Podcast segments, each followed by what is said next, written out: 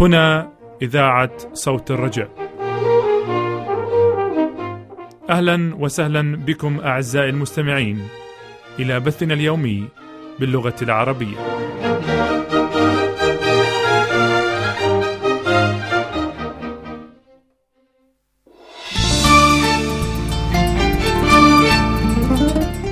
منير سلام ونور كمال. يرحبان بكم أعزائي المستمعين من وراء ميكروفونات صوت الرجاء وفي هندسة الصوت أنور عبد المسيح. وسنرافقكم خلال برنامج اليوم متمنين لكم معنا أسعد الأوقات وأمتعها.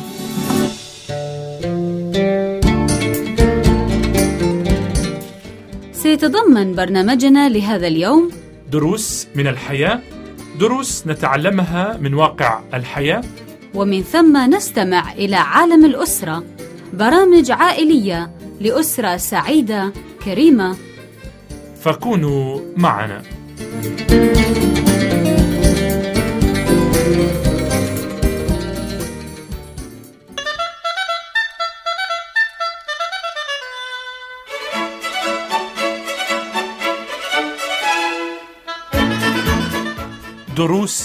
الحياة. برنامج أسبوعي يقدمه منير سلام.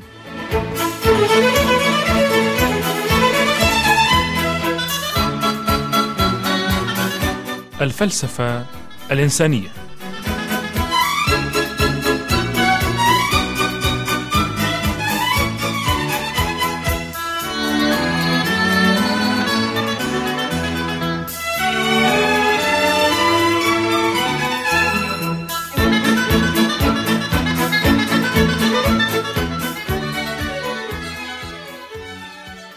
أهلا وسهلا بكم أعزائي المستمعين إلى برنامجكم الأسبوعي دروس من الحياة.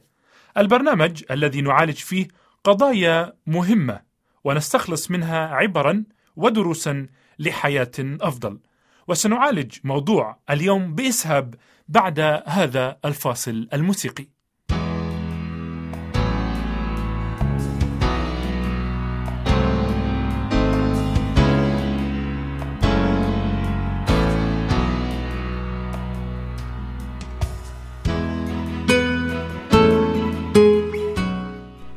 لقد قال الحكيم سليمان عزيز المستمع لأنه كما شعر في نفسه هكذا هو.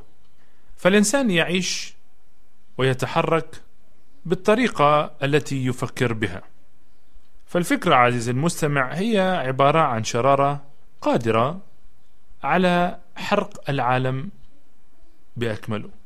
فالعالم مليء بالأفكار والفلسفات التي ترتب وتنظم الحياة.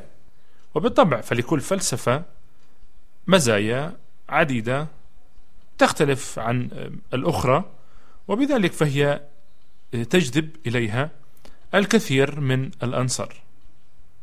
ولكن دعني هنا عزيزي المستمع أنا أقول كما قلت في الحلقات القادمة بين لكل هذه الأفكار عدا واحدة لها رغم كل روعتها نقطة ضعف على الأقل مما يؤدي إلى نتائج خطيرة.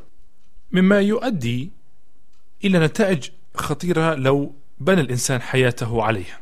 وهذا بالتحديد ما عبر عنه الرسول بولس حين قال انظروا أن لا يكون أحد يسبيكم بفلسفة وبغرور باطل حسب تقليد الناس حسب أركان العالم وليس حسب المسيح. وفي الحقيقة هنا عزيزي المستمع أستطيع أن أقول بأن هناك ثماني فلسفات أو أفكار رئيسية شائعة في العالم.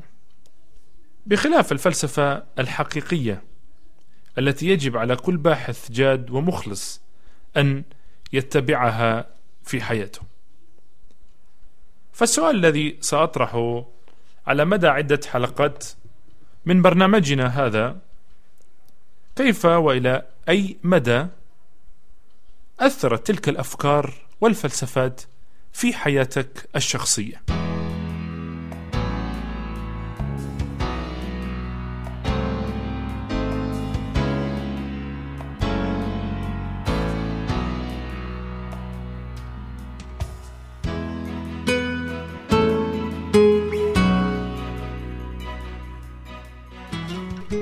واليوم سنناقش الفلسفة الإنسانية.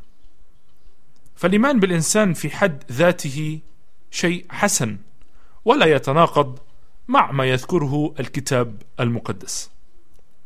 أما إن كان المقصود هو الإيمان بالإمكانيات الموجودة في الإنسان والتي تكون تحت إشراف ورعاية الله. فالكتاب المقدس يقول بأن الإنسان مخلوق خاص ورائع خلق على صورة الله.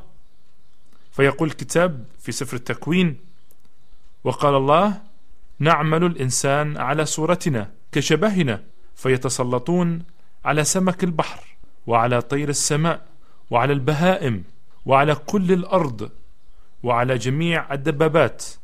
التي تدب على الأرض. فخلق الله الإنسان على صورته على صورة الله خلقه ذكرا وأنثى خلقهم وباركهم الله وقال لهم اثمروا واكثروا واملأوا الأرض واخضعوها وتسلطوا على سمك البحر وعلى طير السماء وعلى كل حيوان يدب على الأرض وبالرغم من سقوط الإنسان في الخطية فهو لا يزال قادر على منح أبنائه عطايا جيدة. فالإنسان خلق كي يعيش حافظا للعمل ومراعيا للحق متطلعا دائما في الأمل إلى الخير. والحقيقة الأولى في الطبيعة الإنسانية هي أن الإنسان قد خلق يخاف البؤس والشقاء فلا يوجد شخص يختار البؤس ويفضل الشقاء بل يرغب في الخير والسعادة الدائمتين. ولكن عزيزي المستمع أكبر أخطاء الفلسفة الإنسانية هي الخلط بين القدرة والاختيار. أي بمعنى أن الإنسان يستطيع أن يعرف الحق ويعرف كيف يعمله ولكن في واقع الأمر بأن الإنسان قد اختار أن يفعل الشر. ولاحظ معي عزيزي المستمع كلمات الرسول بولس التي تقول فإني أعلم أنه ليس ساكن في أي في جسدي شيء صالح لأن الإرادة حاضرة عندي وأما أن أفعل الحسنى فلست أجد. ويحي أنا الإنسان الشقي من ينقذني من جسد هذا الموت؟ في الواقع عز المستمع. بين الإنسان قد اختار أن يفعل الشر. أما تلك الأعمال التي تبدو في ظاهرها صالحة فهي في الحقيقة أعمال معمولة بدافع أناني داخلي مثل الأمل في التخلص من النفس أو الخوف من العقاب.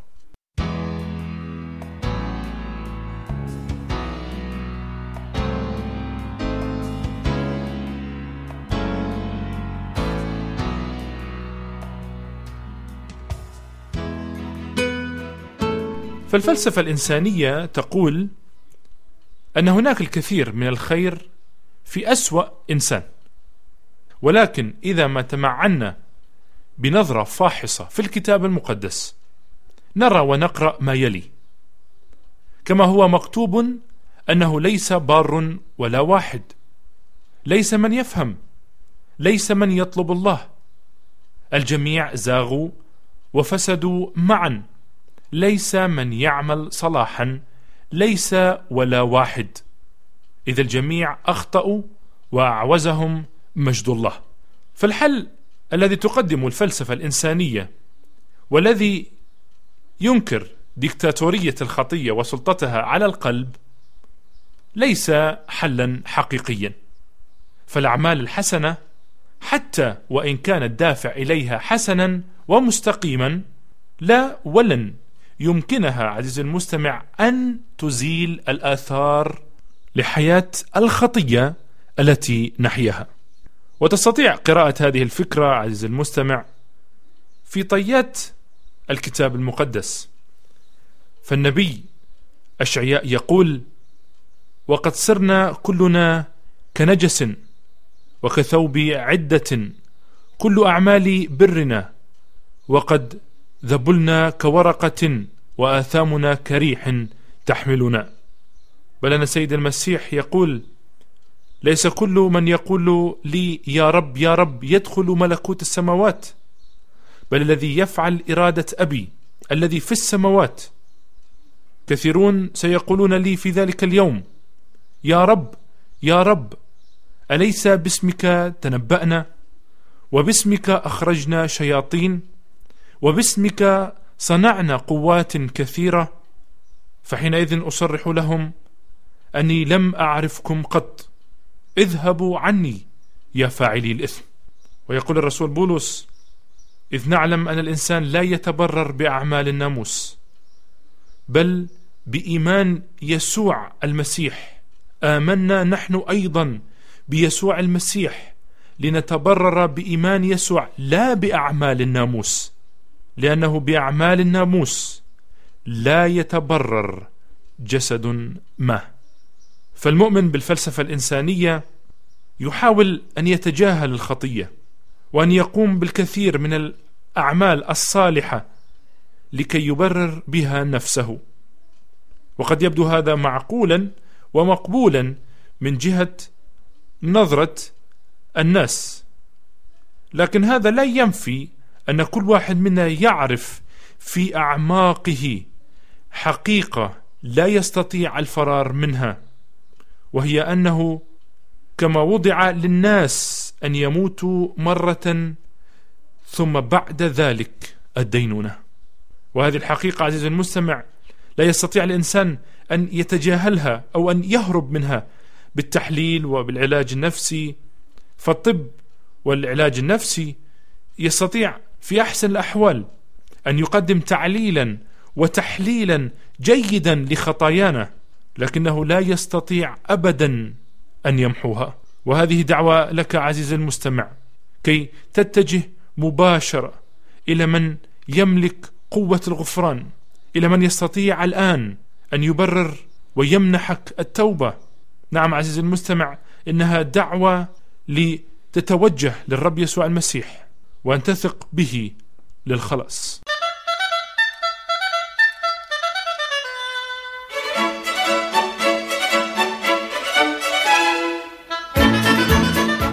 قدم لكم منير سلام دروس من الحياة وإلى اللقاء مع درس قادم في حلقة قادمة.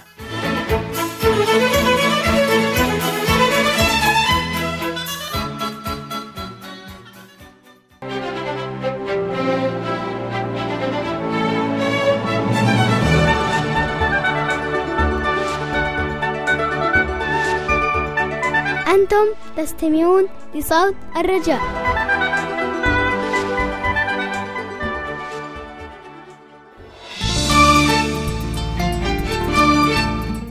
عزيزي المستمع إذا أردت الكتابة لنا فاكتب لنا على العنوان التالي صوت الرجاء صندوق بريد 503 الرمز البريدي 1211 جنيف 12 سويسرا.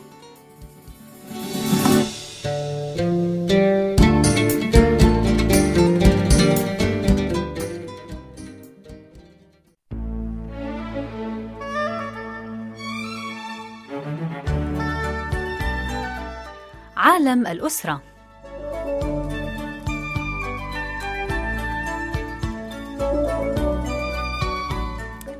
الغضب.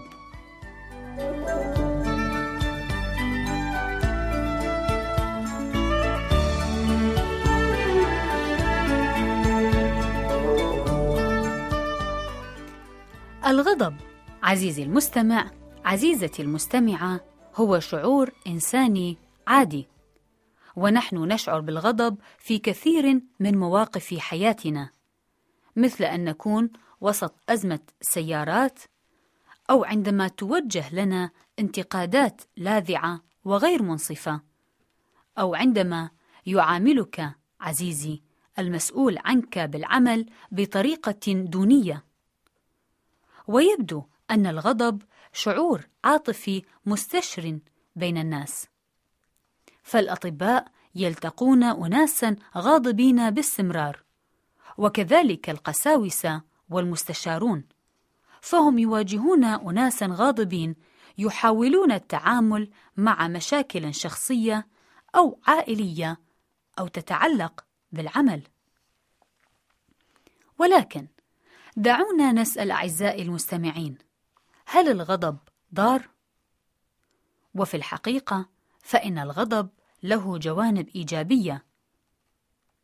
فالمقدرة على الشعور بالغضب مسألة طبيعية مبنية داخل أجسامنا وهي مهمة لتنظيم المستويات الجسدية والعاطفية أو لتمكين الإنسان من الصراع بطاقة أكبر. كما أن الغضب عبارة عن إشارة تدل على أن شيئا ما قد حصل خطأ. فكما هو الألم فإن الغضب يشير إلى الحاجة لتصحيح شيء ما. وأن كبت هذه الإشارات أي إشارات الغضب لمدة طويلة قد يكون ضارا من الناحية العاطفية والاجتماعية. ويمكن أن يكون الغضب عاطفة مقاومة لليأس. لذا فإن آلية البقاء والخندق الأخير لعمل ما هو جيد قد يعتمد على الغضب. كما يحذر أعزائي الغضب الآخرين بأن عليهم اتخاذ الحذر ويخدم الغضب كأداة علاقة تساعد في الإشارة إلى التوتر وحتى الخطر.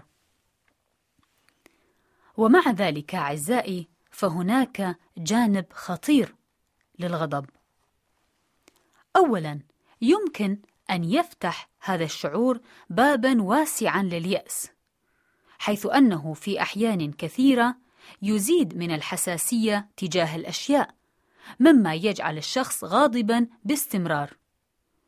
وتؤدي الحساسية المفرطة للأشياء إلى خفض القدرة على التغلب على الغضب. ويتبع ذلك بالطبع زيادة في حدة هذا الشعور. كذلك فإن القدرة على التخلص منه تنخفض مع كل حادثة. والنقطة الثانية هي أن الغضب يسد الطريق على المشاعر الأخرى ويصبح الحل لمعظم المشاكل. فإذا كان هناك إدراك بالغضب المزمن فإن الشخص يدور في حلقة مفرغة أي أنه لا يتجاوز الغضب بنجاح وذلك بسبب الشعور بالذنب. ومن ثم يصبح غاضبا جدا ودون تحفظ ويعود بعدها إلى كبت هذا الشعور. ومن شأن هذه الدائرة أو الحلقة المفرغة أن تمنع الشخص من تعلم طرق أخرى غير الغضب للتعبير عن مشاعره. أما النقطة الثالثة أعزائي فهي أن الشخص المصاب بالغضب المزمن يعزز بيئة اجتماعية وعاطفية مفعمة بهذا الشعور.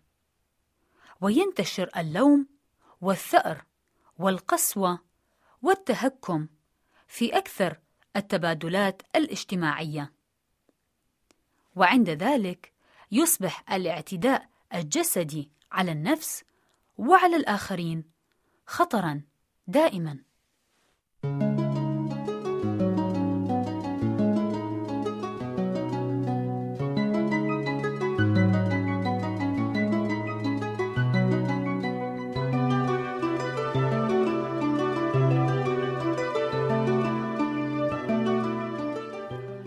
لناتي الآن أعزائي إلى البحث في أسباب الغضب. فمن الصعب في معظم الأحيان تفسير سبب الشعور بالتوتر والغضب. وعلى أي حال فإن هناك بعض السوابق المحددة للغضب. ومن هذه السوابق التي تؤدي إليه هو إساءة استخدام المواد مثل الإدمان على الكحول ومن ثم الإقلاع عنه أو التوقف عن تناول المواد المهدئة أو استخدام الكوكايين أو الستيرويدات وغيرها. ومن شأن كل هذا أن يؤدي إلى درجة من الهياج والعدوانية، وفي بعض الأحيان مهاجمة الآخرين. أما السبب الثاني فهو الاكتئاب ومن خصائص الاكتئاب هو عدم هدوء المزاج بشكل عام وكذلك الإحباط والذي يعبر في كثير من الأحيان عن نفسه على هيئة لوم النفس والافتقار إلى المرح. أما ثالث أسباب الغضب فهو القلق فالقلق شأنه شأن الاكتئاب يترافق أيضا مع الهياج ويمكن للنشاط المفرط أن يترجم على شكل تعبير عنيف ويقلل من قدرة الآخرين على التسامح. أما السبب الرابع فهو التعرض للإساءة مسبقا حيث تؤدي خلفيات الإساءة السابقة إلى الغضب في كثير من الأحيان. وحتى الأطفال الذين يتعرضون للإساءة البدنية أو العاطفية في عائلاتهم يميلون لإبداء الكثير من الغضب الذي تصاحبه العدوانية. أما السبب الخامس فهو الحزن، حيث ينجم الغضب في كثير من الأحيان حين يواجه الإنسان فقدان شيء ثمين، بما في ذلك موت أحد الأحباء أو طلاق أو حصول انفصال أو تفسخ عائلي أو فشل مالي أو إحراج أو حتى مشكلة صحية. والآن وبعد أن تعرفنا على أسباب غضبنا، كيف يمكننا أن نتخلص منه؟ لحسن الحظ عزيزتي المستمعة، عزيزي المستمع، هناك عدة طرق لتحقيق ذلك.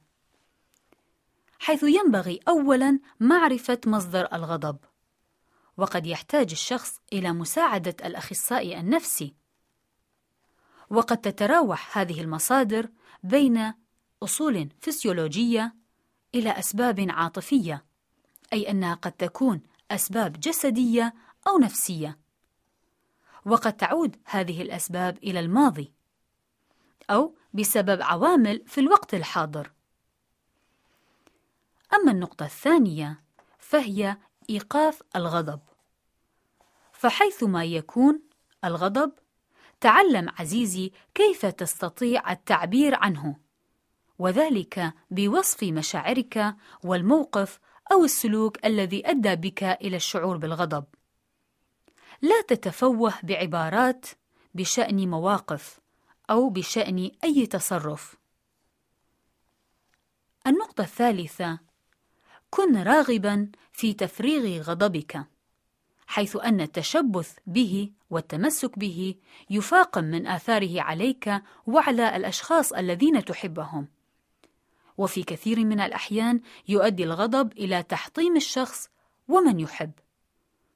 وكذلك فإنه غالبا ما يحطم الشخص الغاضب وعددا لا بأس به من الضحايا الأبرياء ولذا فحين تجعل الغضب عزيزي يذهب إلى حال سبيله فإنك لا تجعل المسيء يذهب فقط بل إنك تحقق الحرية لنفسك من آثار ونتائج الغضب أتمنى أن نستفيد جميعا أعزائي من هذه النصائح في التعامل مع الغضب.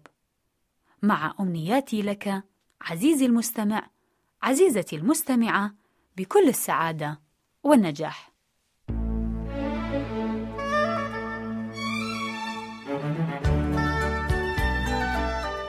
كنتم مع صديقتكم نور كمال في عالم الأسرة.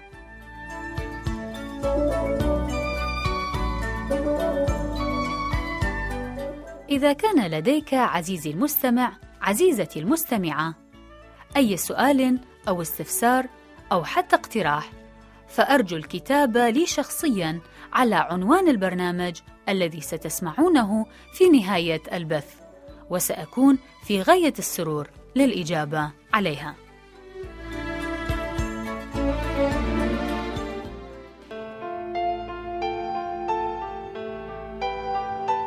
منير سلام ونور كمال. يشكرانك عزيزي المستمع لمرافقتنا خلال برنامج اليوم. وسنكون في غاية الفرح لأن نبعث لك بنسخة من حلقة اليوم أو بنسخة من مطبوعاتنا أو من دروسنا بالمراسلة. وسأكون في غاية الفرح لاستلام أسئلتك واستفساراتك ومقترحاتك وانطباعاتك والرد عليها شخصيا. وإذا ما أردت المزيد من المعلومات بشأن برامجنا باللغة العربية فاكتب لنا على العنوان التالي. عنواننا هو صوت الرجاء صندوق بريد 503 الرمز البريدي 1211 جنيف 12 سويسرا. نعيد العنوان باللغة العربية. صوت الرجاء صندوق بريد 503 الرمز البريدي 1211 جنيف 12 سويسرا. والرجاء كتابة العنوان باللغة الإنجليزية على النحو التالي. Voice of Hope P.O. Box 503 CH 1211 جنيفا 12 سويسرلاند ولك منا من وراء ميكروفونات صوت الرجاء. أرق وأحلى سلام. ولك من مهندس الصوت أنور عبد المسيح. نفس المحبة والترحيب. وإلى اللقاء مع برنامج قادم. وليكن الرب معكم.